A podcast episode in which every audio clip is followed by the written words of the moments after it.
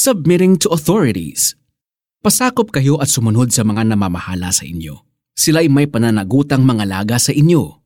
At mananagot sila sa Diyos ukol diyan.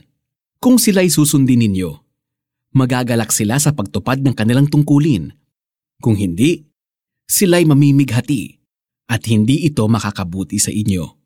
Mga Hebreo 13.17 It's hard to submit lalo na kung hindi credible ang person in authority. Maraming kwento ng lasenggerong tatay na hindi nirerespeto ng anak.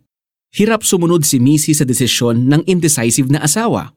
Mabigat sa loob ng isang employee na gawin ang utos ng boss na laging late dumating sa office. Nakakapanlumo ring sumunod sa batas at magbayad ng tax kapag naririnig ang balita tungkol sa corruption. But the Bible says, we have to submit to authority. It may be hard to believe at times that it is God who placed these people in their position. Maaring pagdebatihan pa nga ito ng iba.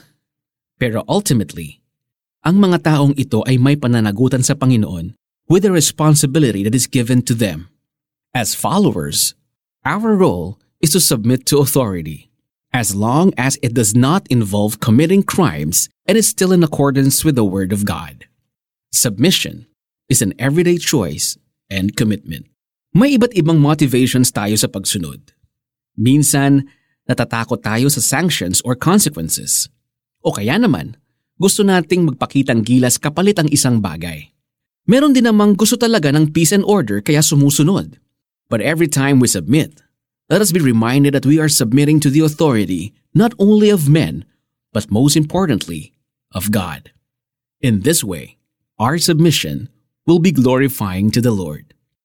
Let us pray. Lord, give me a heart that submits to you and to those whom you have placed in authority. Gabayan ninyo ang mga pinuno namin para lagi silang mamuno ng may kaayusan at katarungan.